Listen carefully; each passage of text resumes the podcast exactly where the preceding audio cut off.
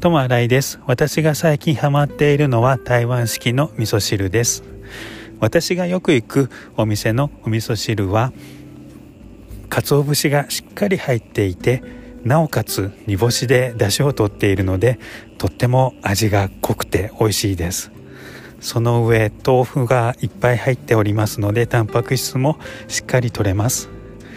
私は生姜が好きなので生姜をたっぷり入れてもらうと本当に私好みの味噌汁になります。1週間に1回以上は飲みたくなる味です。台湾に来られたらぜひお試しください。友新井でした。ありがとうございます。